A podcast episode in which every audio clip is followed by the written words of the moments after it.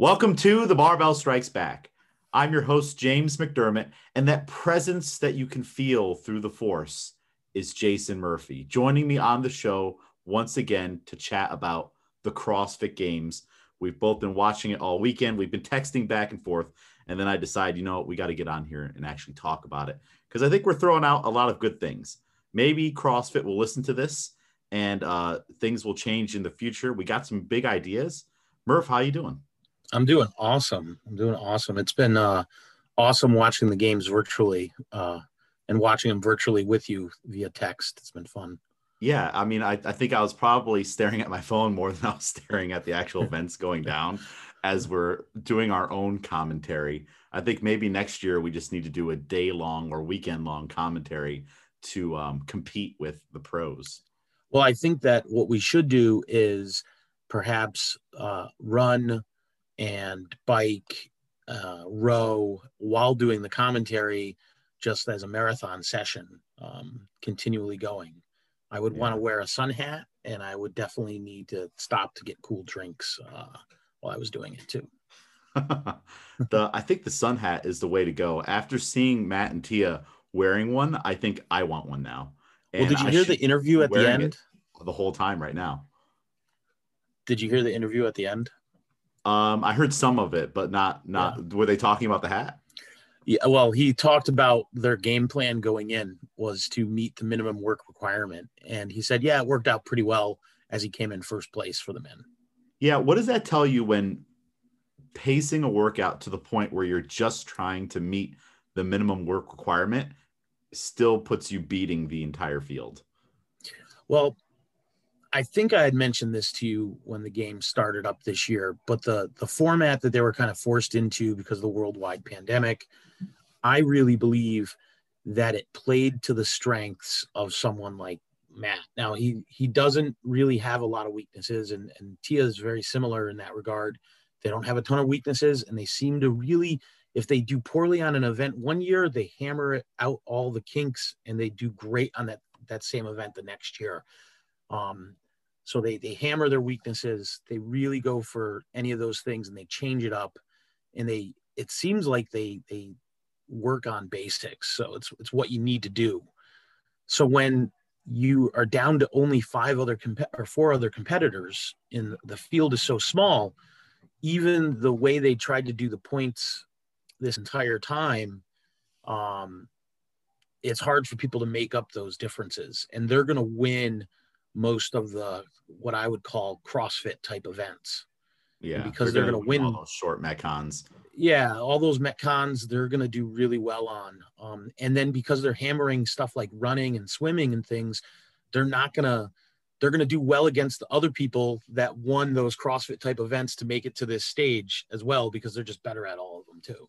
Yeah. So there's I mean, no specialist athletes out there that are going to blow people away on, say, the CrossFit Total or blow people away on a longer swim. Uh, the specialists don't don't make it to the top five usually, and you can see that through the years of the games. Well, and now, I mean, would that make an argument for expanding the field? Because wouldn't you want those specialists within the competition to help create some kind of a gap where maybe someone can actually catch up? Like, is the reason that Matt pretty much doubled second place's score and points to win it and dominate because there were no specialists in there mixing things up? Well, it's funny, you know, you know, I've been involved with CrossFit uh, for a really long time. I've been involved with regionals and I've been at the games. Um, I've, I've volunteered there. And something that I've talked about is I think they need to narrow the field a little bit. If you want to make it a professional sport, make it a professional sport. The field gets narrowed. I think that this year was actually a great template. I think that they could look at being super inclusive as they've they, they're trying to do which is great but they could use an online format to narrow it further. So you have the open which is an online format. You have these sanctional events around the world. They want to keep sanctionals which is great. It gives people an opportunity to participate and see their athletes and be fans up close. They have sanctionals and then before the CrossFit Games, you have a qualifying event that's also online. And you narrow the field down and you get maybe to the top 10 women and men and you send them wherever the games are. And it could be multiple locations for the games. You might go here one day and go somewhere else the next. They've done that before at the games, um, wherever wherever things take them, um, wherever the events take them, essentially. But I think that you're going to get a better competition doing that. Now, that being said, you're going to see dominating performances until you get more people, you know, on the schedule when they're when they're working as a professional, when they're training daily, eight hours a day. Um, yeah. When they're doing that, you're going to see more people try to catch up and kind of catch up. But I think that if you widen the field, you kind of muddy the waters a little bit. Um, and and really, you can look back at it. It's just a numbers game. He didn't win this year because there were less competitors. You know, he might have won more events, but the same. He, he won this. The result would be the same. Training he did back in January. You right. know, uh, Tia, this is the same way. We I keep saying he, but I really mean both of them. Tia and Matt both did that because of all the training they do, because of the study they do, and the, the way they just push. I mean, I think the result would have been the same if there was a thousand competitors. Yeah, which I mean, I mean, there kind of technically is with the open and everything. So you're saying uh, a format to kind of do this would be you have the open. We're all involved in that. Right. You have the next step is sanctionals, or it's kind of also involved in the qualifying because you can qualify from the open or you can qualify from sanctionals. Right. So you don't necessarily top, have to do one or the other. Right. Top worldwide athletes from the open can go qualify for the quote unquote qualifier. The top athletes from the sanctional events can qualify for the qualifier. And then you run a separate event called the online qualifier. We all watch it. We love it. And, you know, I'll be cheering from the sidelines. Um, I think most is, people I know. But wouldn't it be the games phase one like this year? So you yeah, you could that. call it that, I guess. I, I I just used it. I just said qualifier to kind of quantify what I meant. I, I I like that. I think um I think it makes sense. I think from a spectator's perspective, this has been one of the most enjoyable games to watch because it was so intimate and there was only five of them. If there was 10 men, 10 ladies, I think it would still be the same. Although I did like how on the final event, it was everyone going at the same time. I did enjoy when the entire field, men and ladies, were going together, uh, just because I want to see ladies beat the men and vice versa, and see if any of these guys can beat Tia. You know, I just like that extra competitiveness on having everyone out there. But um, I, I think that's probably the way to go, especially with the way the world is now. Yeah, and I, I think that it's going to create a better event overall. You know, you look at other sports that I would kind of discuss um, maybe in the same level. You know, you you look at like World Strongest Man events. Um, they're going to narrow the field before they get to their championship. Um, it doesn't mean that it's not interesting to watch, but you're going to see the best of the best. And and really, what happens with a lot of sports uh, CrossFit's no different, and it actually might be unique in the um, the probably the breadth of uh, difference, just because of the volume of what you're doing in the games and the the complexity of it and the the different types of things you're doing in the games. You're gonna you're like the fifth place finisher at the games this year is is still fitter than uh, so many other people and crossfitters around yeah. the world um, you know it's and you get to the point where if you have 30 athletes there for three days um, you know what what is reasonable you know in in in certain sports you have mercy rules in certain sports you have uh, the idea in boxing that you can throw in the towel, you know, it's or you have a, you're not able to put up a good defense. You know, at what point do you tell people you should stop? It almost seemed like there needed to be a mercy rule after day two, yesterday at the end. Yeah, when it's it's like okay, realistically, none of these people are going to be able to beat Matt and Tia with what's going on. Like they can just kind of lose the next couple events. I'm pretty sure they had all but clinched it at that point, and after event one on day three, they definitely had.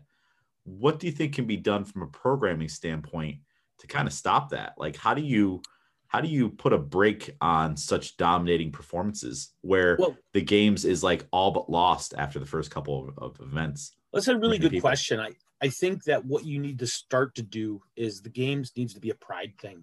Um, I I've I'm competitive in a lot of aspects of my life. I'm not very competitive when it comes to CrossFit because I know what I can do to myself if I if I turn into that type of person. But one thing that kind of stops some of that is is is spreading out the prize money a little bit. Um, and I think that CrossFit does a great job with that. They give the same prize to men and women, which a lot of sports don't do that. So it's very progressive in that regard. Um, another thing is that you can do is when you have fewer spots, then there's a bit more pride in in being there and in that spot, and there's a lot less. Um, it seems a lot less futile. I think. I think from a programming perspective, I think one of the, the interesting things you can do with a smaller field is you don't have to do round robin elimination style tournament um, events like the obstacle course. You don't really need to do the snatch sprint event with eliminations the way they did. They could, um, you know, set up the field and have all the athletes do every single heat and, and just get a winner, get one winner. You could always do that. So it's there's there's some interesting things there with programming with less athletes that they can do. That's not as it's not as easy to do that. It's not as simple with larger field. We have to run, you know, dozens of heats. Do you think that they maximized something. the um, ability to have such a small field? Like it, it, this is the first time it's ever happened. They probably wouldn't have done it on their own. Do you think that they did the best of their ability to take advantage of that situation? No, and I think we've talked about that a little bit um, I thought that the snatch speed ladder, while it was really entertaining, you could have uh, easily set up um, five, six, seven, ten bars each, and just had them go as fast as they can with a time cap and and see where they're going. Too many times do we see these ladders where it's on the minute you hit your deadlift and then move on and you just go as heavy as you can. Where here it would be more about their pacing um, and how quickly they move through that ladder. I think that would be kind of interesting. Um, yeah, I, so, I, agree. It's like um, when putting that event on paper, you know, if I was the one who was doing the programming, I would also consider, okay, Matt Fraser was former, you know, high level junior weightlifter, and he's among the men probably the best weightlifter. And then if you look at the ladies, uh, Tia is an Olympian for the sport of weightlifting. So it's like what why do this? You know why make the rest of the field you know go up against them in that regard? Like but i think if you do something along the lines of what you're saying it would give them more of a chance versus just yeah. putting all on the weight especially having the last weight done in an individual sprint be the first weight in the next heat. Right you get more rest um, and you are it comes from years and years of drilling, the confidence to hit that weight over and over again. Where uh, some CrossFitters now at this level, uh, you know, we're probably not talking about the same as, as what we see in the gym, right?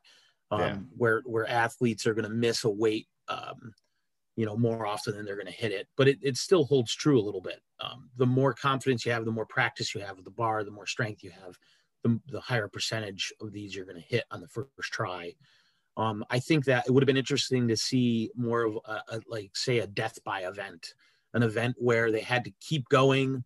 Um, that that pool event, if they had just had to keep going until uh, only one other one person could make it in the the four minutes, maybe the reps increased by two each each round. Uh, that would have been interesting and diabolical. It's something that you can do with five people because it's not going to last forever, especially if they're increasing reps. Um, I think that kind of programming would be interesting to see basically the best athletes in the world push as hard as they can to try to beat each other um, and going head to head every single time. And there is no let up. Um, that would be that would be something.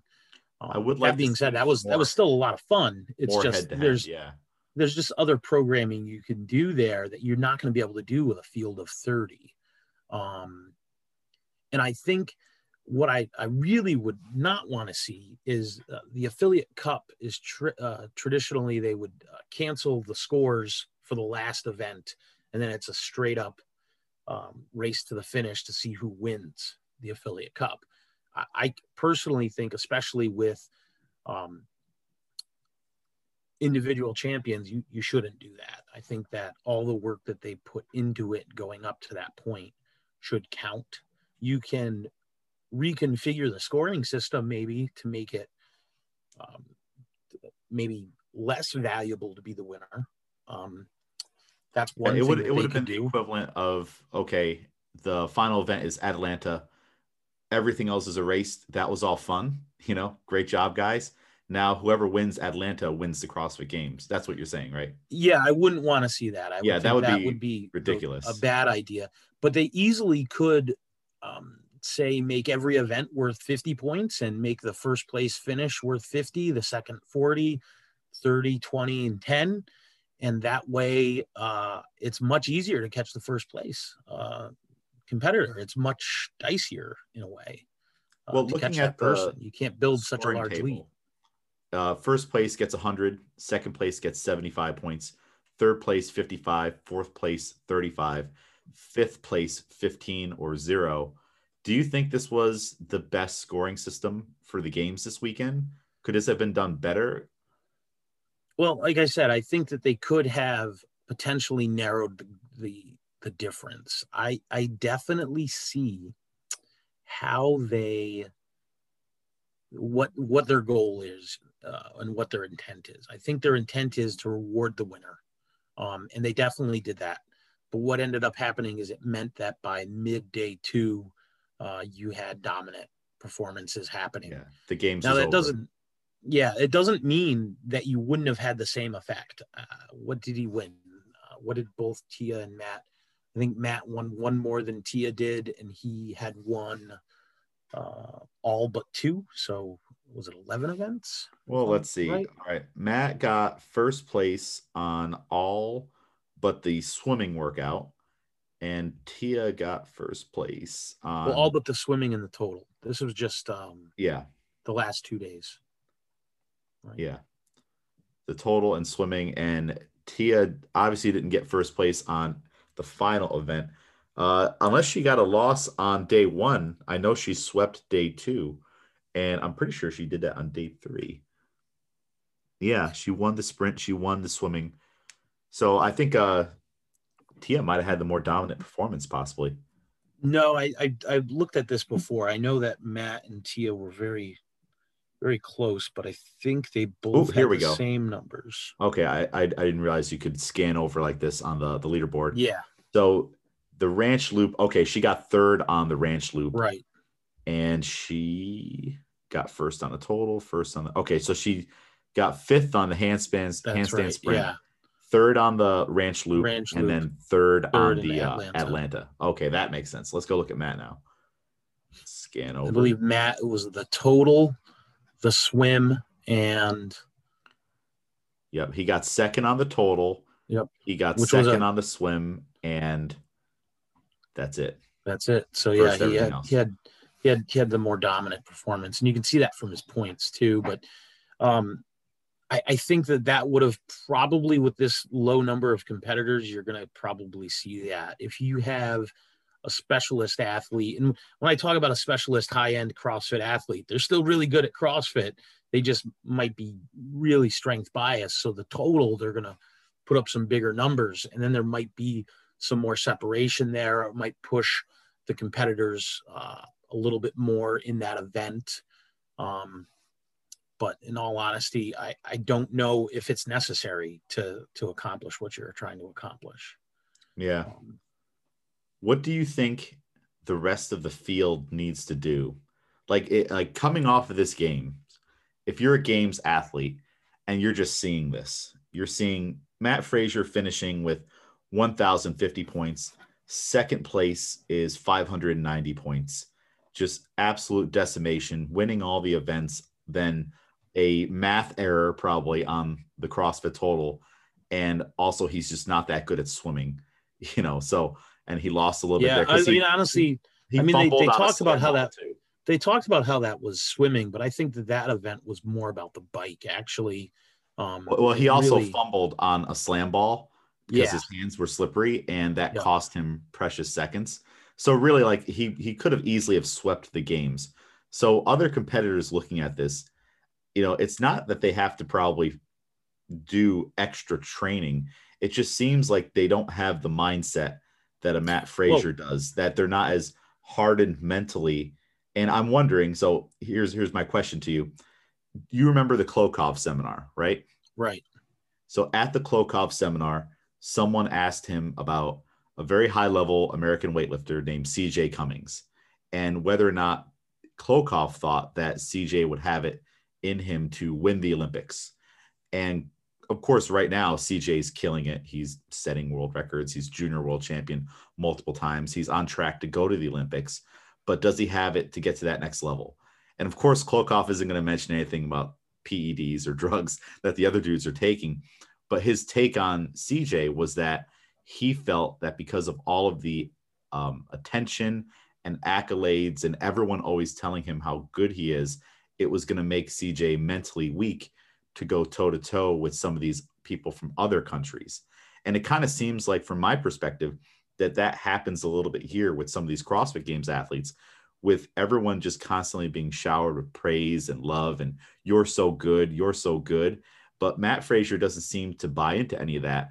I kind of feel like he's the guy who's like, I'm not good at all. I'm not good enough right now. Like I have to keep going. And it's like Tia said today, what is she thinking about? She's like, going into day two, the points reset.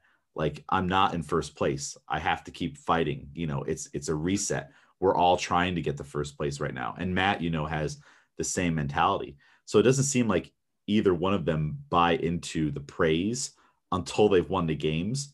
And tomorrow it's gone. Versus other people, I think, are kind of resting on their laurels of past accomplishments and people telling them good all they're good all the time, but they're not grinding like Matt and Tia are and they're mentally weak in comparison. Well, well I'm not sure if it's if it's a uh, a lack of grinding. I think that it's a lack of understanding of that level. Even veteran CrossFit Games athletes will routinely say this was the hardest year of the games yet. I'm not sure many athletes have ever gone to the games one year and then gone the next year and said, wow, that was easier. You know? Yeah. So things only get harder. Not only that, but we're really looking at a low percentage of the population right now exposed to CrossFit and a low percentage of um, what I would call um, uh, semi-pro or pro athletes exposed to kind of CrossFit. So there's a different different mentality here. So it's it's the idea of you're going from a high school sport to a college sport. When you're in high school, you might be the star you might get offers from all kinds of schools around the country to come and play your sport there. But then when you go there, you still have to earn your spot and and you are going to have to step it up and you're going to have to step it up physically, mentally. Um, you're going to have to grow. You're going to have to expand your repertoire. You're going to have to learn new things and you're going to have to get a lot stronger.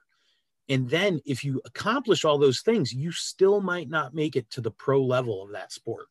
So you might not make it to the NFL. And for every NFL player, there's thousands and thousands of athletes that have fallen off getting there.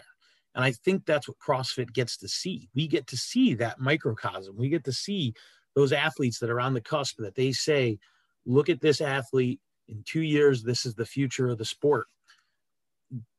Injuries, life events, um, weaknesses that just can't be overcome the, these are things that can happen to anyone um, and they can stop you. They had a, a brief kind of uh, documentary with Fraser playing during the games this, this year. And they was talking about a couple of years ago when he was talking about his training. And he said, you know, the thing is you train as hard as you can. I, I committed myself to do everything I can to win and to win at every single event that I do. And the games is it. There's really not much else for me to do. Uh, I have to compete at the games and I have to do well there. This is this is the pinnacle. So he's he's focusing his training for the games. And he said, you know, anything can happen. A life or a career-ending injury, not life-ending injury, career-ending injury hey, can happen know. Can happen on the way from the gym. You can be in your car and something just pops and that's it. Your career's over. So you have to you have to go now. You have to do it now you have to be willing to sacrifice to do it now. Um, and I think that a lot of athletes they get to that point where they get to uh, the top of the sport in their city, in their gym, um, their regional, e- even their regional, their world, uh, you know, their country around the world, and then they they go to the games, and it's it's just a different level. And the level at the games, you know, you're talking about, you know, what's your regular training day might be three sessions. Uh, but you're going to get a lot of recovery and a lot of coaching. And, you know, if you have a bad session, make it up next week. It's all right. It'll be okay. But this is it. You can't have a bad session. You know, if you don't do well in the bike repeater, you might not get a chance to do well in the happy star to make up points. You know, if you can't handle the corn sack race and something's tight and something happens there, that's going to affect the rest of your weekend. You don't get another shot next weekend or a month later. This yeah. is your only shot. So I think that it's. And if you look at, at the leaderboard right here, too, you know, the second biggest name on there for the top five for the men was Noah Ohlsen. And he got, you know, just beaten by all the rookies. You know, like Jeffrey Adler there only beat him by five points, but these rookies came in hungry and they came into they've never experienced this level on having to go toe to toe with Fraser every day. And there were plenty of times throughout the events where they would try to push him and then he would just, you know, accelerate and they would just gas out and not be able to hang with it. But I'm just very surprised to see someone who's been so many times to the games and knows this level and last year was in a position to beat Fraser all of a sudden be down here in fifth place beaten by the rookies, guys that he should also be taking it to along with Fraser and securing that second spot. That's why I'm I'm thinking about, you know, the mental weakness component or just kind well, of being satisfied, you know, with where you're at. Yeah, I don't I don't know if that's that's fair to say. Um, I think that something somebody like uh, Noah Ohlsen or a lot of these other athletes, you know, this is the pen this is the ultimate for them. This is the top of the sport. Uh, they're still fitter than I could ever dream of being, um, and super competitive. And they're going to push. You know, he could have had something happen that he just didn't want to talk about. You know, you, you look at some of the stuff happening throughout these events, and maybe maybe the heat got to him. Maybe it was uh, something about the travel. You know, there's a lot of different things. Maybe it was just a bad mix for him. Um, I think also what you have to for, kind of forgive a little bit is being a rookie is sometimes an advantage. How many times have we watched the games where the first year that someone's in the games is their best performance or very, very close? There's so many people we've seen over the years that have gotten, uh, you know, a top 20 finish at the games. And at the end, the announcers are saying this person is the future of the sport. And then that was their best finish. Um, you know, and it, because there's, there's something to be said for the willingness to hurt yourself to win. Uh, It'll be. I think that might. I think maybe I'm agreeing with you a little bit. yeah. maybe I'm agreeing with you a little bit, but there's a willingness to hurt yourself to win. Well, I mean, I think I think Fraser to some extent is willing to go to that that depth of the pain cave. On like you know, in this moment right now, I'm just gonna push and I'm gonna beat you, and I'm gonna I'm gonna feel it after, you know, and I'm gonna ignore that pain. But like you said, it'll be interesting to see if any of these rookie guys come back next year and at this level. I think um, it's also a good testament to Haley Adams because she was at this level last year. And so if, if you, when you hear the announcers say, you know, this rookie's having a breakout year right now and they're going to do big things in the future, well, she's one that's definitely living up to that. Sure. And, you know, uh, you have to remember that uh, some of the best CrossFit athletes were second a couple of times before they started a string of yeah. victories, right? Tia, so, Tia was um, second. I remember in the yeah. the one fittest on earth documentary that they did where uh, Katrin won and they showed Tia reacting to it and crying on Shane's shoulder, you know, her her husband slash coach. And um, then the next year she came and won and she hasn't lost since. So it's like, uh, yeah, I, it makes you wonder I mean. too maybe she needed that loss to come back to be so dominant. Would she be so well, that, dominant had she won the first time? that happened to that happened to Froning and that happened to Fraser as well. Yeah, happened to Fraser what twice? Yeah, that's that's the thing, and you know that he he taps into that. I think that's how he's able to push to that level because he taps into that memory. Um, they've done studies on Olympic athletes, and they say that the people that come in second place in the Olympics are actually usually more depressed um, because they feel like they could have been first. But people that generally come in third um, are generally more content because they're happy to be on the podium. And if you look at you know what Froning did and what Fraser has done, I think that that kind of holds true. They they had come in second, and you know Tia as well. They came in second, and they said, you know what, I'm going to win. I want to win. And they did what needed to be done to win. Yeah. And I, I now mean, we're watching something. I, I don't, I don't know what you do other than program to beat the champions. And I don't know how you do that. Uh, you need other people to step up. That's what it becomes. You need other cross professional CrossFit athletes to step up to that level, um, or new athletes to come into the sport to bring it to that level. Well, it's, it's like they say, you know, you program for the fittest on earth, literally, and everyone else scales. But it's like they they they are they couldn't be doing, I don't think, any more to program for the fittest on earth. And it's just other people need to rise to meet that, you know, other people need to want to beat them. And I mean, the only time they well, hurt Fraser was during that swim event. And is that, that was the only event where it looked like he felt it. Like he was like, wow, that was a hard workout. And I think he even said that was the hardest workout they've done was that event. Yeah. People we, were we, people were throwing up on that event. We do a lot of uh, intervals at the gym, and you can see that those are always the worst for people. Um, I think that with with what's going on now in CrossFit, and I think you and I had talked about this previously years ago, um, the rise of the super teams, right? So yeah. it used to be your affiliate got together, and we've had affiliate teams go to regionals and things but your affiliate got together and you sent a team to regionals and then the best of those re- affiliate teams went out to the games. And these were like garage crossfitters or people that went to a regular affiliate.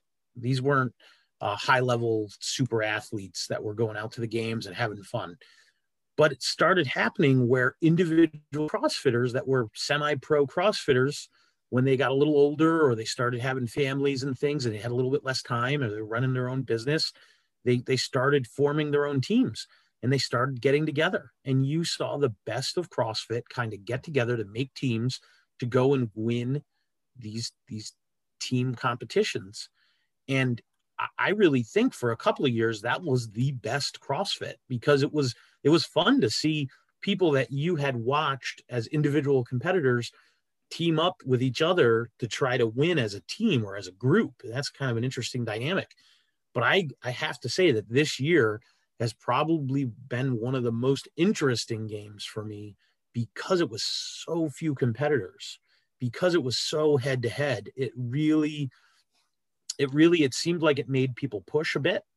And I think that you're going to see that more. I think that the athletes that have the wherewithal to do it that are on this list, and that includes the ones that made it uh, to uh, the game's uh, version phase one, one this year, phase one this year. I think the the best of those athletes are the ones that can afford to do it or that that have the time commitment or that are really serious about it are going to band together and they're going to train and they're going to train with each other and they're going to go hard. There isn't going to be, well, I don't feel like training today. I'm going to sleep in. It's going to be, you know, show up, sleep in your car, be at the gym when Matt gets there and say, Hey man, I just want to train against you today and then you just do it and you try to beat them on a daily basis. That's the person that's going to maybe eventually beat them. Yeah, you can't skip days. And uh, to piggyback off what you were saying, it part of what made this game so much fun to watch with Sam Kwant, Justin Medeiros, and Jeffrey Adler is that they also kind of looked like CrossFitters from out of time. You know, like they didn't look, they don't look like Matt or Noah. They look like guys from like 2011 right? Like with just their builds and everything. Yeah. And that that that kind of made it fun. Eh, and it made it fun as well that there were certain workouts where they were willing to just try to test Matt a little bit. It's almost like, you know, you have like the lion of the pride just kind of hanging out, and then like a cub comes over and pounces on him and gets batted away. Like they all got batted away, but it was fun to see Jeffrey Adler on the bike repeats try to push on that last round. And you see Fraser looking over and like, oh no, you don't. And then takes him over on round number 10. Or it was fun to see Justin try to push Fraser on the um the the, the running course. You know, no right. one was able to to pull it off, but it was cool to see them kind of step outside of that, just pacing the workout and just finishing it to actually try to take it to them and see if they could have a chance in this moment. Well, and I think that if you if you continue to do that, what you need to do is you need to you need to be smart about it too. You need to understand what you what you have to do to accomplish a time on a run like that. And uh, there's a lot of training, there's a lot of strength, there's a lot of repeats, there's a lot of varying uh, tempos that you have to work on, and you, it just comes with time. I mean, one thing about training as much as a Matt Fraser or a, a Tia is uh, that they they start to understand pacing events of events, and you know this this last event with uh, the Atalanta with Mary inside the mile runs and the vests. That's stuff that they've probably done before. They might not have done the exact event, but they've, they've done Murph before. They've probably done variants on Murph before. So they kind of understand the pacing. You know, when you watch them doing it, it was an easier pace for them on the pistols, which was still a greater pace than, you know, uh, myself or uh, pretty much anybody I know, I think uh, the handstand push-ups and the, the, pull-ups was textbook. It was sets of 10 all the way through and then just get on the run and then just keep a pace on the run. This workout was billed as the, the hardest workout in games history. I don't know about that. Like, um, I like, do you, do you agree with that? I, I think that there's been other ones that they've done that have probably been harder. Like the, the swim bike workout from earlier today was probably harder. This is just, um, a lot of volume. I think sometimes people look at a lot of volume and they think it's hard and they think it's scary, but it's how you approach it and break it down. Like those commentator guys were like, no one should do this at home, lock this workout in a box and never do it again. But we've all done Murph. We know what it takes to break right. that down. It's just a lot. Like a lot doesn't mean hard. Well, yeah, exactly. And and you can take your time on it. And you know, a perfect example is you look at Atalanta and you look at the pull-up sets that Tia and Matt did. Now, they didn't look quote unquote hard, but they were able to maintain a pace. Other people were almost, I don't want to use the word panicking through them. It was more like they were rushing through them. They were rushing their break cycles. It was almost like they were keeping time in their head and they were like, yep, hop back up, do another set. Okay, get a drink of water. Hey, let's kneel down and chalk together. Okay, jump back up, do another set. You know, and it's just it's just like a training cycle. Like just keep doing the set. The difference is that their it's training like cycle is faster and resting 20 seconds, 30 seconds. So it's like every exactly. every every 30 seconds, you know, or every minute they're going to do a set of 10. It's so probably a little faster seconds. than that, but yeah. yes, exactly. And, it and, is like they're doing an EMOM all of a sudden. Right, right. It becomes an EMOM. It becomes a training cycle and their pace on their training is just faster than other people's paces. That's what it yeah. comes down to. And I think that, like you said, something like that sprint workout, um, when you're doing those sprints, when you're doing them over and over again, sprint repeats, everybody knows sprint repeats are the hardest thing. Sprint repeats where you have to switch directions and do different stuff, and you're wet trying to pick up a, a heavy ball. That's pretty difficult too. You know, yeah. I or even touched, just like you know, uh, repeats of 500 meter row. You know, like probably if you want to feel what those guys are feeling, it's like do that uh, and go hard. Right, right. And you know, I think we've talked about this before. At the games, they'll use um, phrases to describe exercises that aren't necessarily the same. You know, the slam ball becomes a ground overhead with a heavy ball.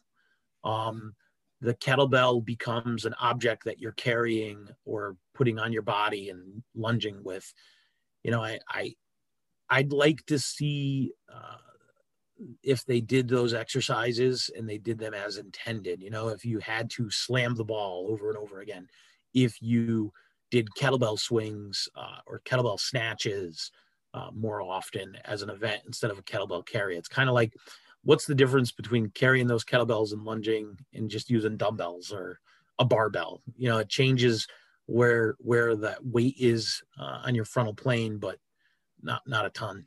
It's well, it's not... like um, it's like the the the thing with like having to describe something as ground overhead or shoulder overhead instead of being specific with it you know it's like uh, giving in to the athletes all of a sudden you know like if you wanted push presses then no rep them when they don't do push presses instead of allowing them to do either or you know well and that's the, what they do the slam ball it's like i would rather just have seen either actual slam balls or just make it a kettlebell swing or a kettlebell right. snatch like we were talking about you know instead of calling it a slam ball or do the d ball where it's over the shoulder right. but it's clear they wanted them to go overhead in some capacity in that workout Right.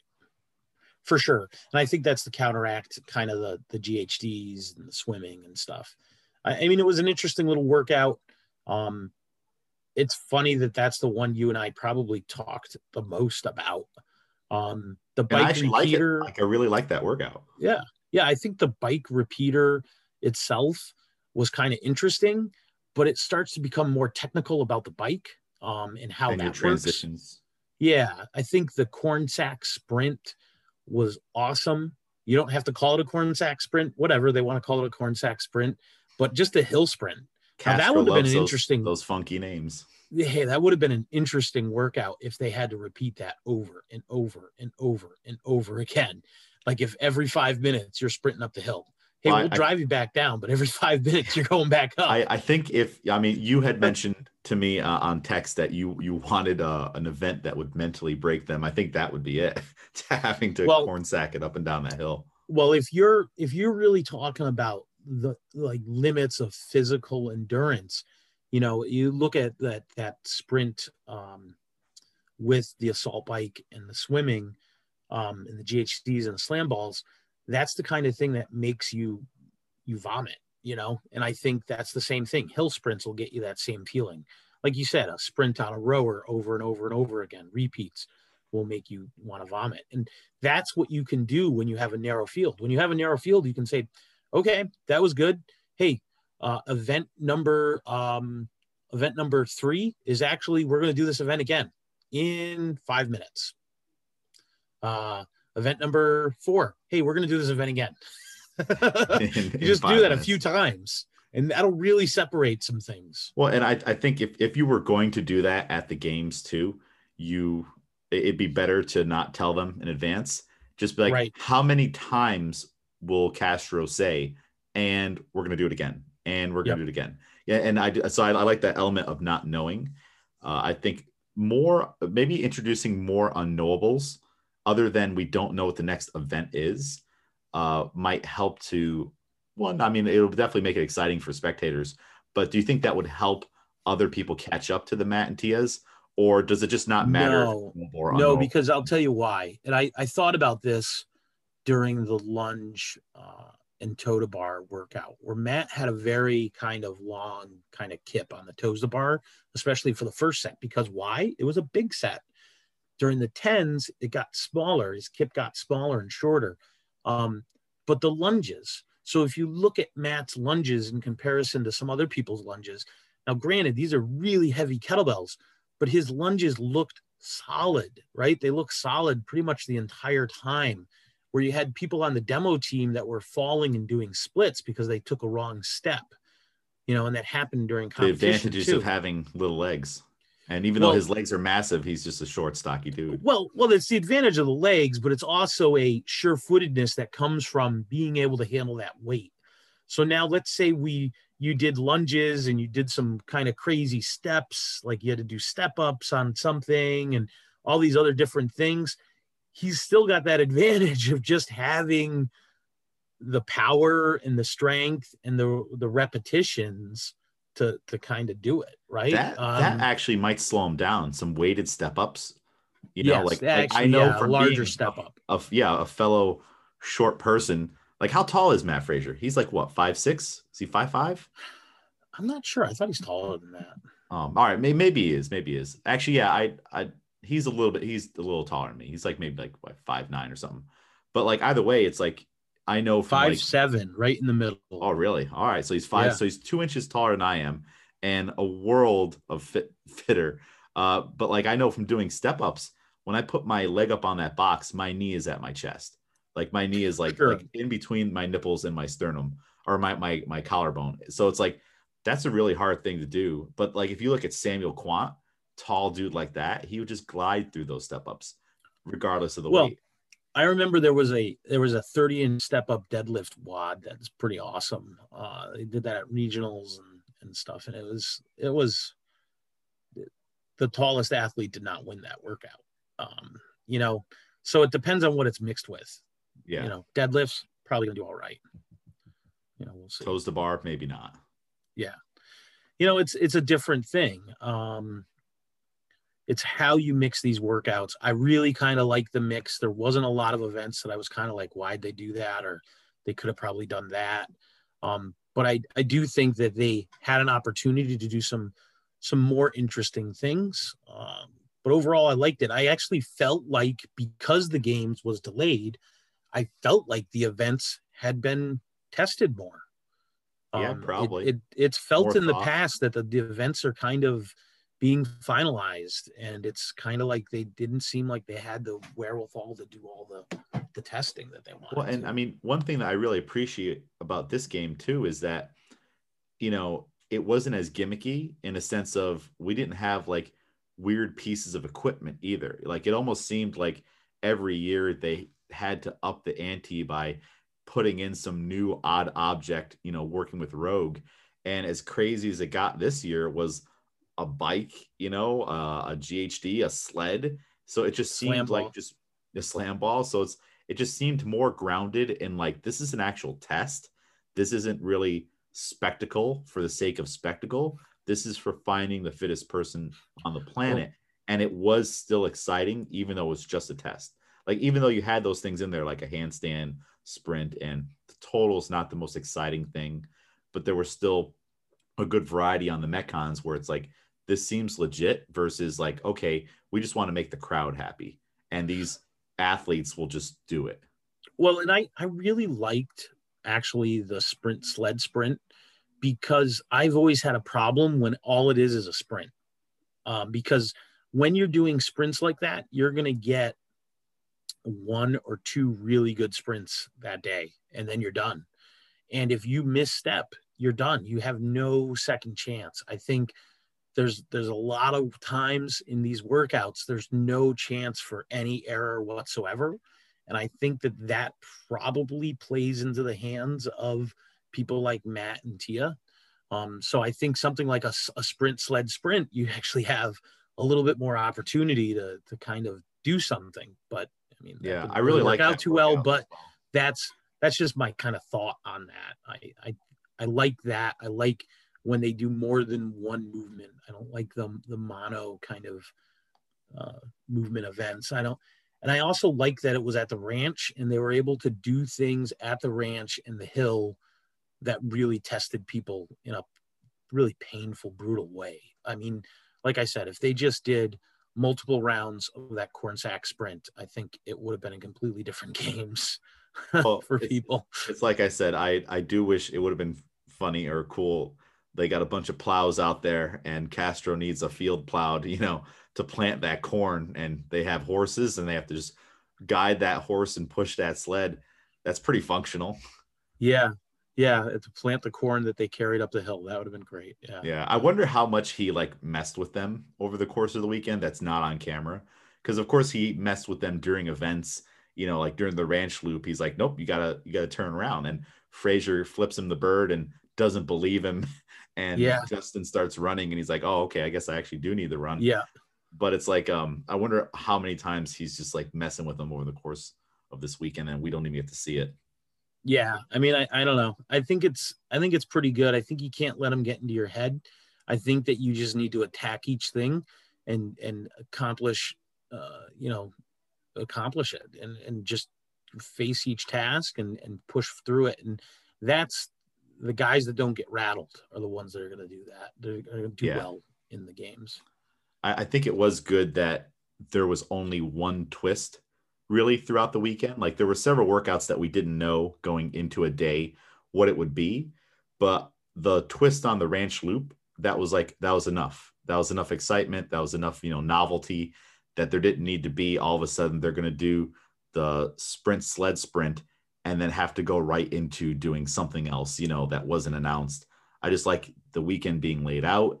There was that one surprise, but we're not trying to make this into again a show. well, know? well, you know, in I think previous years they were trying to do so much and to do so many quirky things. It almost seemed like you ever take a test where a few of the questions are test are uh, test questions for the future test. Yeah, they won't be scored. They're not scored te- questions. It almost seems like some events were like not scored events. Um, well, they were you know, they the were crowd. scored events, were crowd but they, events. they right, but they felt like it. And you know, you and I were texting when this was coming up, and they were releasing the events, and we both said it looks kind of simple. And at first, I said, "Man, this is going to be so simple. It's really kind of weird."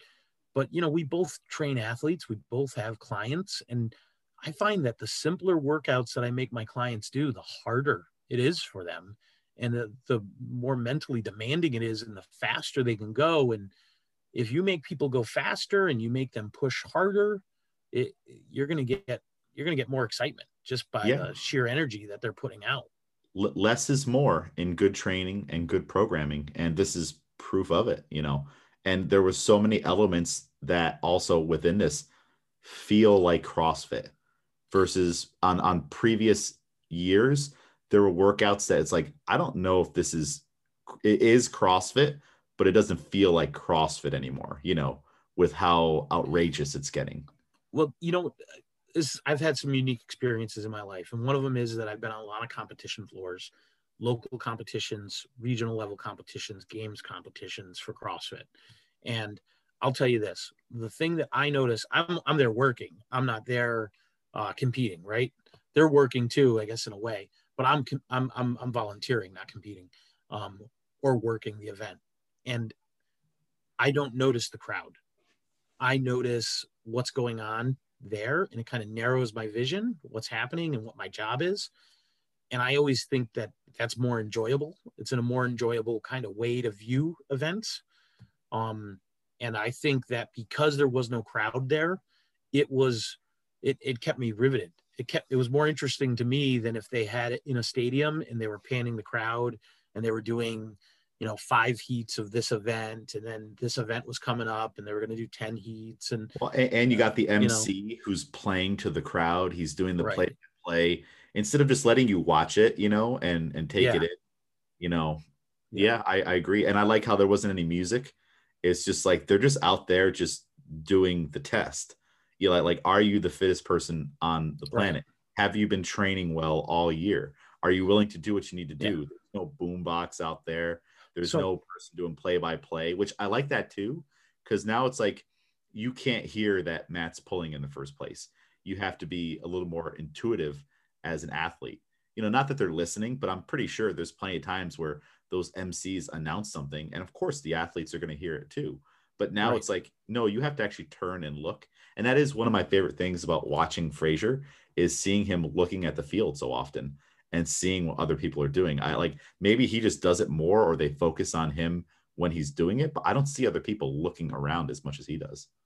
I think it's a, a lot of that is because he's pacing and he's really pacing workouts. Froning does that a lot or did that a lot.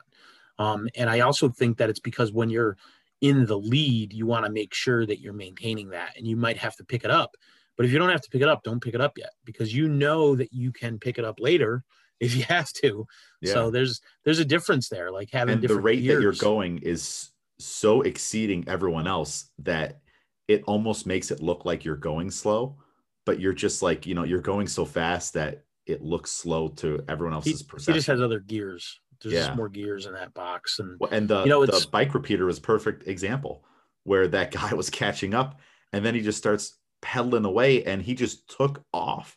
And it's like you you can't imagine like if he went that pace the whole time, which he probably could if he needed to, he'd be Right. willing to do it. But it's like I, I thought that that guy was Jeffrey Adler was going to give him a bigger fight on that workout, and I was like, oh man, he might lose one right now. And that was like a like a, a dramatic part of the whole weekend of like when one of those guys would get close, then it got exciting. It's like, oh man, he might lose this one. Right. And then it's like, do I want him to lose this one? Or do I want him just to see him keep dominating? Yeah. Yeah. No, it was definitely an interesting experience. I mean, I'm I'm pretty happy with with with what happened there. I, I think it was it was interesting to watch. It kept me riveted. Um, definitely gave me something to do to while away time during the pandemic, uh, and I liked it. Uh, I'd like to see more like that. I think that they kind of hit a secret sauce here uh, with narrowing the field before the big event, and I I think it makes it more manageable, and you can kind of present it in a different way. It becomes more of a test, like you said, less of a spectacle. Um, it's like the idea of um, you know pulling a truck or just pulling a big sled filled with weight you know one looks cool but they both accomplish the same thing. You're testing your pull strength right? So Yeah. how do you want to present it? And you know you don't need to create a uh, fitness wheelbarrow to try to uh, make things interesting. You can just have a sled and you have to push the sled because you know what? Pushing a sled is really hard Or Now an do it actual fast. wheelbarrow from Lowe's that you have to to wheel. that's all up the thing, tippy And then, yeah, and then your, With- your wheel with- with- blows out and you lose all your corn. yeah yeah They You should have, have had, oh, they should have had to wheel a wheelbarrow full of corn up the hill without spilling any of it, and then Yes. fill their corn sack and then go up another hill. well, I liked how the hills And they're being attacked by was- birds the whole time too. I like how well, Castro releases birds. yeah, crows are just attack dive bombing them. I like I like how the hill sprint was. Hey, this line that's halfway, that's the old hill sprint. Keep going. Yeah. Well, they he put it I up. they put up the halfway for uh, nostalgia. Remember that? Remember how fun that Yeah. was? Remember how easy that was? You guys puked there. That was easy. Here's Yeah. the hard one now. look. We I think it. that we, left should build a hill at the gym. Like seriously Yes. though, let's build a hill at the gym. Um, Well, we have the middle of the run up. parking lot, right? Like knock down those Yeah. trees. Oh yeah, We could put a hill there, Yeah. and then we can sled down it during the winter.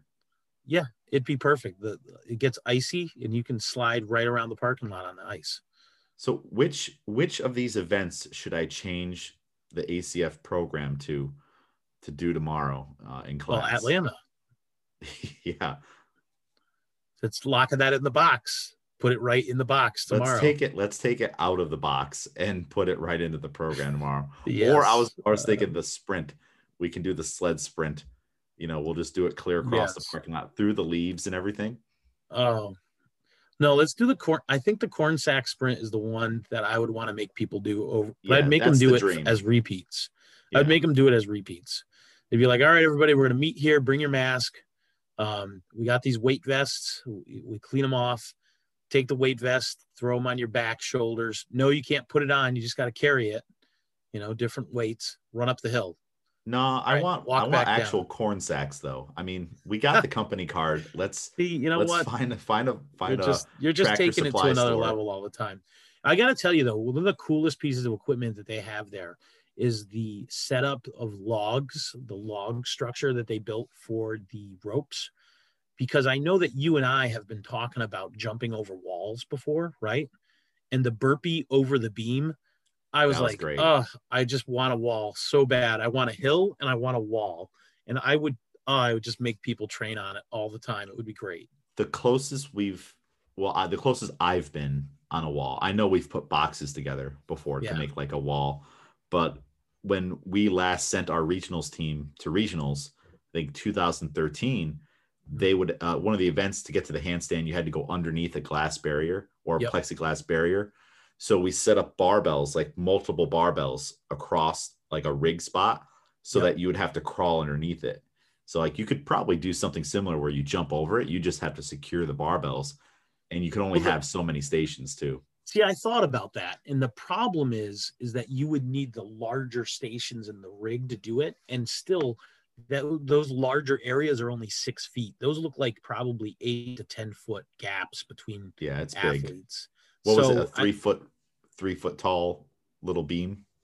something like that yeah but it was it was awesome i was like man i would build a log structure it's it's like straight out of old school uh military obstacle courses I mean, uh, uh, yeah, we should get a company chainsaw, get some trees, and build real obstacles um, in the woods behind the gym. I, I did think this was one of the cooler events. I really liked how the distances on the runs changed. And there, at one point, it looked like there was like a little like gap that they had to jump over. You know, I don't, I don't know if, if everyone had Like, to do that, but I could saw be a stream. over it. could be a Yeah. stream or something. You know, it's just trails. So trails go all over the place. You know, when they were doing the corn sack sprint, there's a point where the trail narrows and there's definitely where water comes down the hill and, and dug out a little stream area there. They, they have to run up. Yeah, And, and then they got bottlenecked in that spot Yeah. too. I think Yeah. Haley Adams got stuck, so the rest of them behind her had to just kind of wait it out. I would have tried to go around. Yeah. Well, I mean, it's tough. There's really no way to go around. You got to go through those trees. I mean, I, I like that a lot. I actually didn't get to see the entire Happy Star event. I only saw part of it. So I'm going to Oh, you should go back and watch that. This, yeah, I'm going to watch that. well, the the Probably. weights go up with the reps, which normally see as the reps yeah. go up, the weight you know go or the as the weight goes up, the reps go down. But I do like how everything climbed, and it's like why not? You know, like one constantly varied, like that is a variation. Two, this is the games, you know. So I'm glad. That No, it, it definitely is a little diabolical twist. I think that's a great event. Um, that's one that I don't often go back and watch games events, but because it's only five people, there's no really super long events except for the last one. I, I'll watch them all. You know, Yeah. Uh, this is a whole, this is a very rewatchable game. You know, uh, they could, actually, it's all going to be on YouTube. I was to say, actually, people would buy it. They put it on like a DVD. I wonder if they Do people still buy DVDs, Murph? Is that a thing anymore? Uh, yeah, some people do. I, I give them out for Christmas sometimes. If you take a look at the leaderboard From the discount bin? Yeah. Quick If stocking you- stuffer. Well, my dad loves them. Okay, my dad's old. You know, Well, yeah, yeah. My mom still buys DVDs Yeah, from the yeah. discount bin. She has right. them all. Well, my my dad actually tells me to stop buying him movies because he just goes to the library and uh, borrows them. So Oh, okay. that's his thing, you know. Um, but if you check out the leaderboard, I bet from the phase one of the games and uh, this, I wonder what would happen if you had added their scores together. So if you go back to the the phase one, if you can do that somehow, you can go to see if it lets you go to phase one. No. Yeah. It ha- has everyone zeroed out Yeah, yeah. for uh for for this part of the games. Actually, you know, here's what we'd have to do. We just have to scan over. Or not. Okay. Yeah, I guess well, you know else what? If you click, I think if you go to if you go to their names and you click on the plus, it'll give you their scores for the the first parts too. like this. Uh, Well, it gives like see like Chandler Smith, we can see what he got for friendly Fran. right. Yeah, there you go. So if you look, I was looking at Fraser here. If you look, his his friendly Fran, he was first. His front squat, he was fourth. Damn Diane first. Thousand meter row eighth. Nasty Nancy first. Handstand hold second. Awful Annie uh, first. Uh, stage one points. Uh, he had a total of 656. 56. So Samuel Kwant, his stage one points with 449. So that wouldn't have changed the standings. Um, you look at stage one points for Justin, uh, uh, and it was 480. So that actually wouldn't have changed it. If they had added their points together, they would have ended up in the same spot anyway. For So Noah, it's been a pretty legit test. yeah, for Noah, it looks like he would have ended up in the same spot too. Um, and Jeffrey, Jeffrey, same thing. They would have all ended up, you know, if they had gotten to keep their points, they still would have ended up in the same spot. Well, let's see So- if that's the same for the ladies. Yeah, that's a good question. But that's kind of interesting to see that. It's what it shows you is that the best of the best are going to rise to the top as long as you have kind of a diverse field. I think after you get over a certain number of events, it's going to be very hard to beat these guys. yeah. Yeah, I mean, Tia came into it first place from the first stage, so she she was going to win. you know, if you add her points together, she wins. Um, stage one, Katrin was in fourth. But Kari Kari was in fifth. Brooke was in second. Right. So that that probably would have changed some of that that podium positioning if they had kept the points. Yeah, their their points for the ladies were closer overall. It seemed. Yeah, for sure. But but they only seemed closer overall, really. If you look, well, I think that they were closer overall because um, Tia had a fifth place finish. Um, I think otherwise, uh, it would have it would have been different. It would have been it would have it would have looked a lot like the men's. I mean, closer overall. You mean closer together, not closer to Tia. Yeah, no, not. No, I mean, I'm not even counting her. Like it's like right. the, com- the, competition is the other four. yeah, there's a hundred points separating fifth from second. That's that's pretty remarkable. Usually in the games, there's bigger bigger separations than that. So yeah. that's pretty good. Yeah. Interesting. Yeah. It actually, actually, the points, the way they did the points kept them a little bit closer. I think what could have done, could have kept them even closer if they reduced the bonus you got for winning um, and kind of reduced the separation all the way down. It would have, it would have uh, created a, a, little bit more competition. But um, you can even do it as simple as, uh, you know, the winner gets five and the, the, the last place person gets one. Um, but I think the the end result would be the same. If you look at the number of victories they had, they're they're going to win. There's yeah. no way to stop it. It, it it was just it's just inevitable at this point, you know. Yeah, there's no it, reason be, to stop it either, really.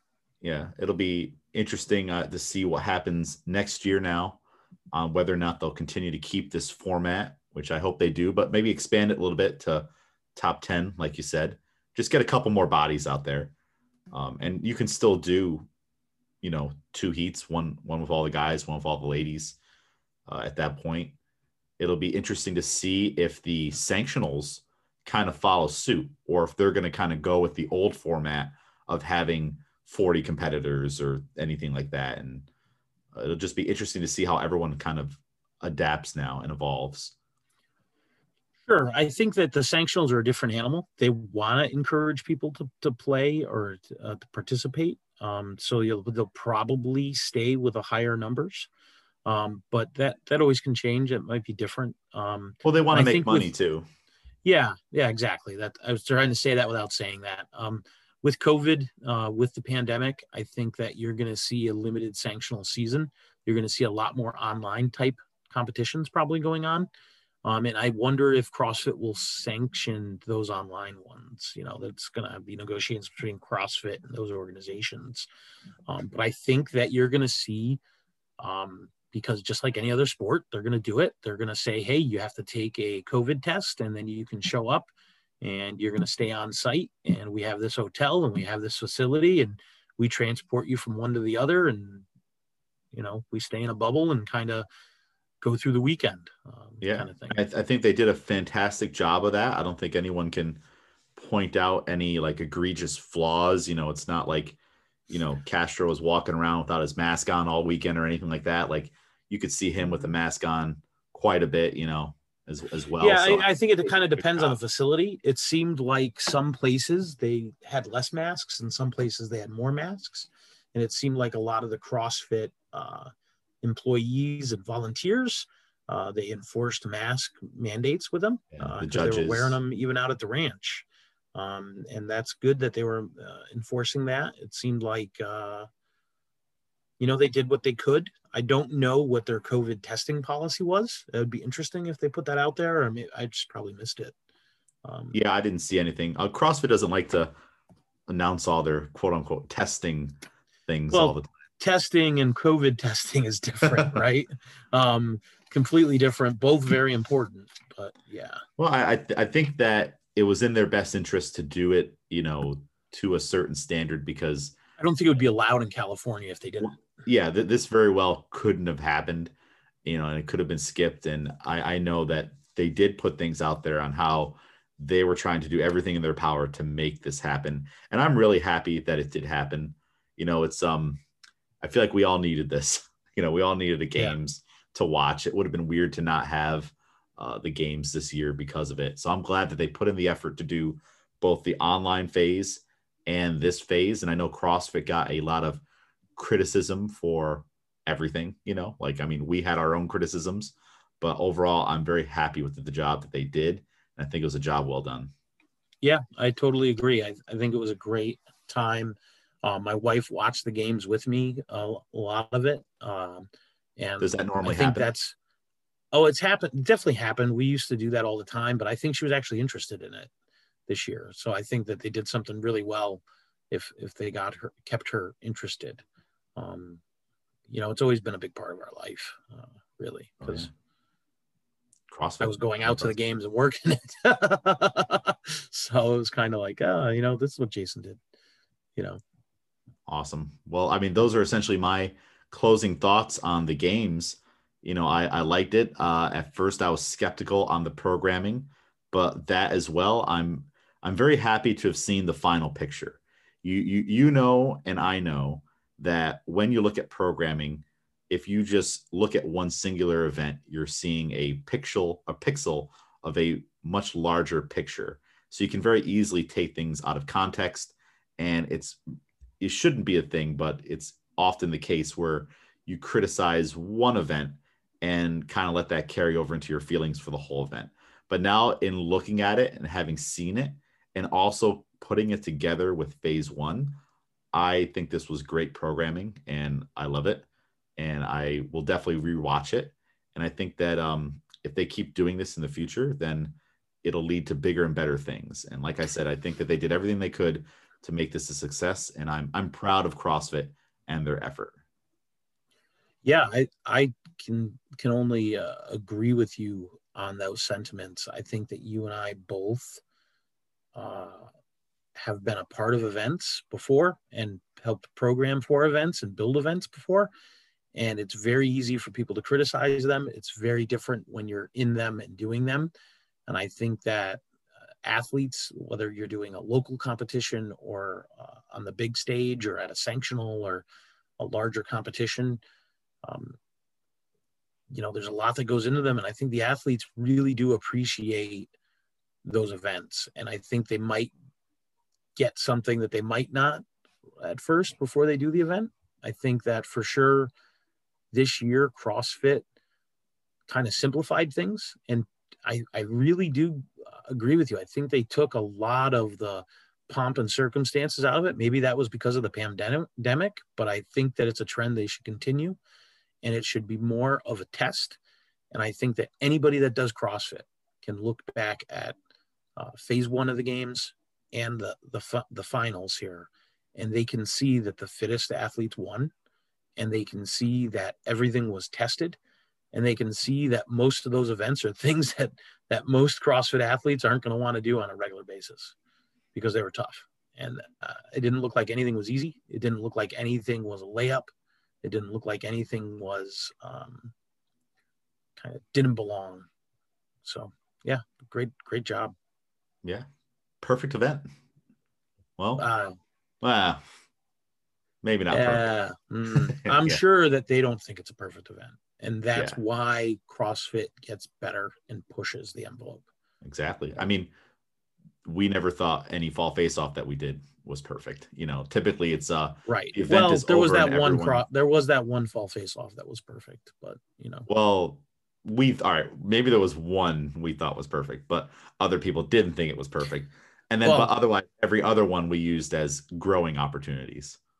Sure. No, and, and honestly, I agree. There's there's always something you can do more. It's kind of funny the number of events that you and I have been involved with together, and the fact that pretty much we can see the progression of events that are happening around us, and we can be like, yeah, remember those days when we used to do that. Yep.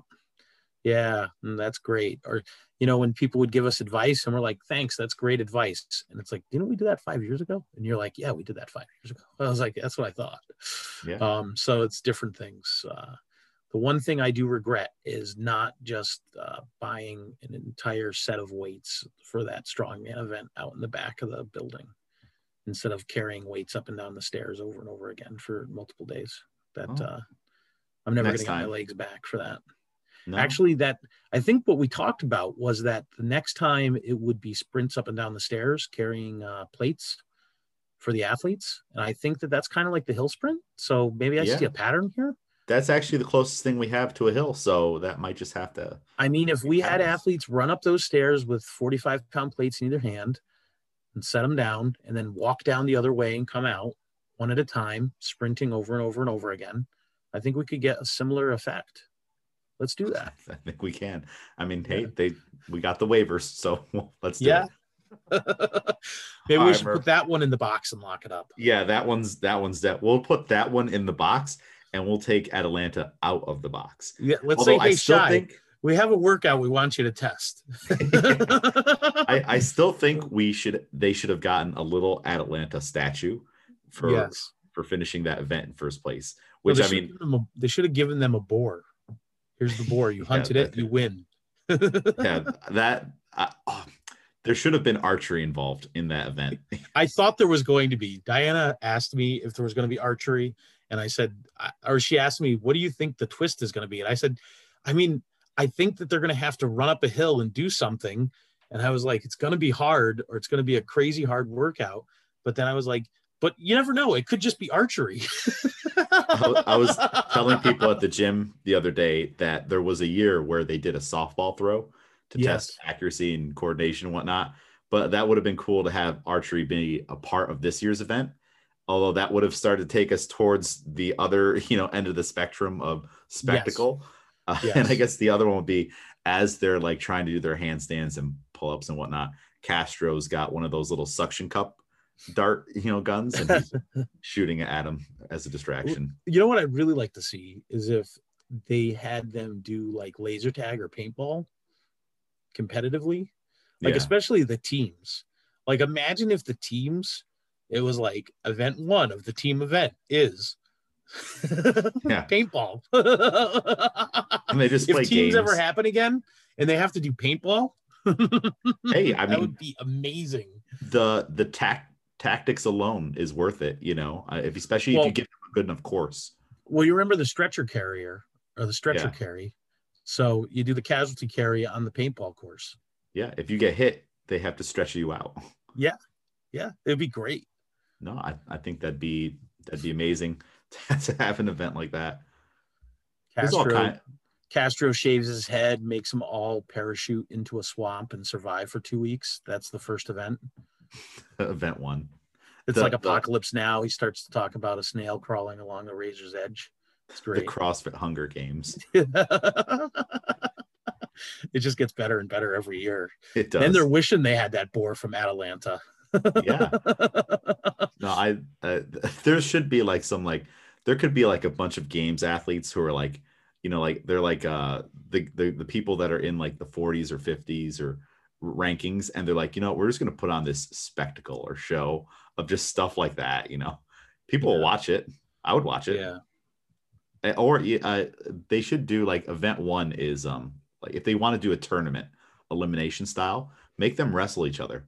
Like ha- like have them like like what kind of like that's like a the ultimate test right? It's you Yeah. versus your opponent. Imagine now you have to try to get Mat Fraser out of the circle you know and of course you can't throw you know jab or like fingers in the eyes or anything like that but that's super fatiguing as well so that would be a very Sure. big I, the the problem is the guy that's that was a collegiate wrestler is going to do so much better than anybody else in that event. You know, it's kind of like then it's no different than having your sprinter, your deadlifter, right or the long sw- or the long swimmers. You know, the long distance swimmers doing the long distance swims and stuff. You know, Yeah, the, the main reason funny I bring because it up, which is feel- it- this is why I sent you that video last night of um, Atomic Blonde, the Yeah. stairway fight scene, is because that fight scene shows fatigue in Yeah. fighting, whereas Sure. other movies when they're fighting, no, never. no one No. gets tired. They they can just swing a sword for thirty minutes and cut through people, right. and there's right. no problem. But in that scene, like there's a scene where she goes to get up and can't get up, and it's like, Right. yep, that's how it would be. And Yep. it was a very realistic fight scene.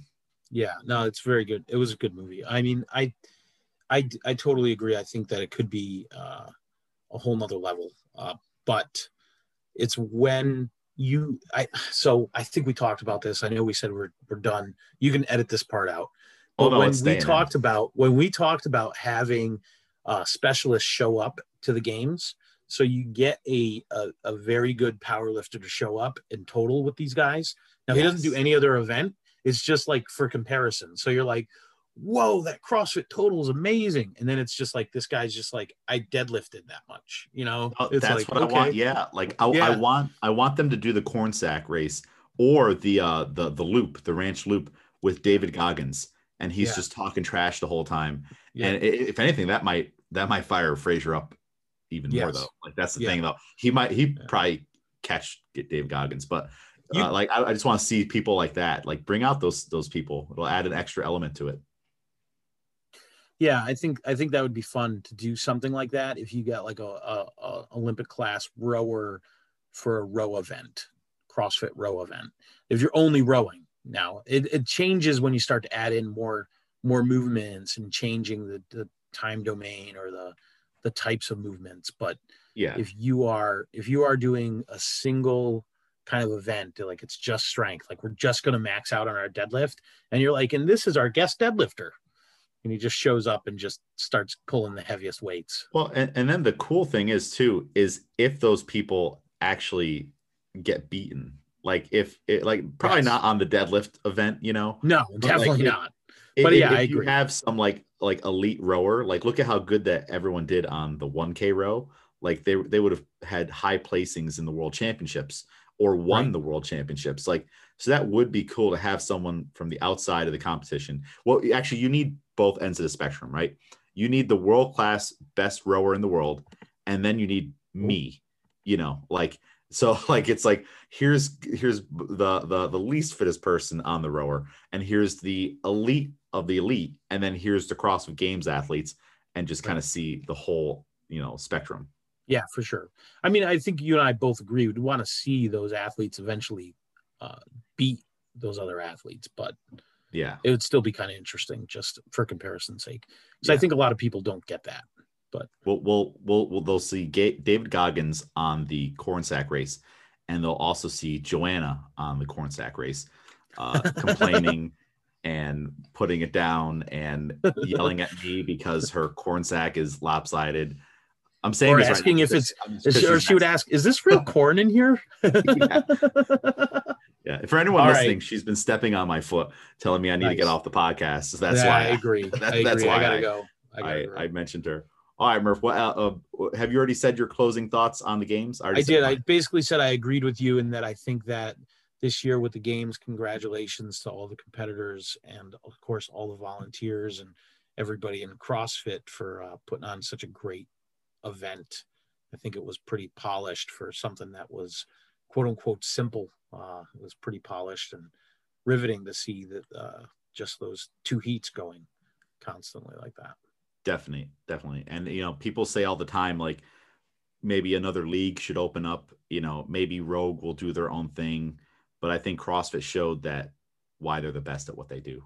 You know, For sure. Yeah. Because it, it Yeah. I think, I think they, the other they way. I think they took back their dominance in that. Uh, there's definitely room for other people, but it's it's something only CrossFit can crown the fittest. Yeah, it's it's the only true proving grounds, and I think it's legitimate. And you know, I think um, there's no question on asterisks or anything with this year. The way they did the No. test across both phases, it's like you truly have the fittest people. Sure. Yep. And they're just dominant. That's all. Awesome, cool. All right. Well, Murph, thanks night. for coming on. Uh, Yeah. Is there anywhere you can be followed? Do you have a social media account people can? No, not at all, find- really. uh, There's I have a no, there's no like That's it. blog where people can go inside the mind of Jason Murphy No. and then no. seek counseling later. It's a dark place. There's a chair. Uh, yeah. No. There's a That's chair it. and different people get to step into the light and sit into it. yeah. Yeah. All the voices in my head. All right. Well, cool. All right. Make sure uh, if you're listening at this point still, uh, follow the Barbell Strikes Back on Instagram. Follow me, James A. McDermott, on Instagram. Thank you so much for listening. Murph, thank you again for coming on. Thank you.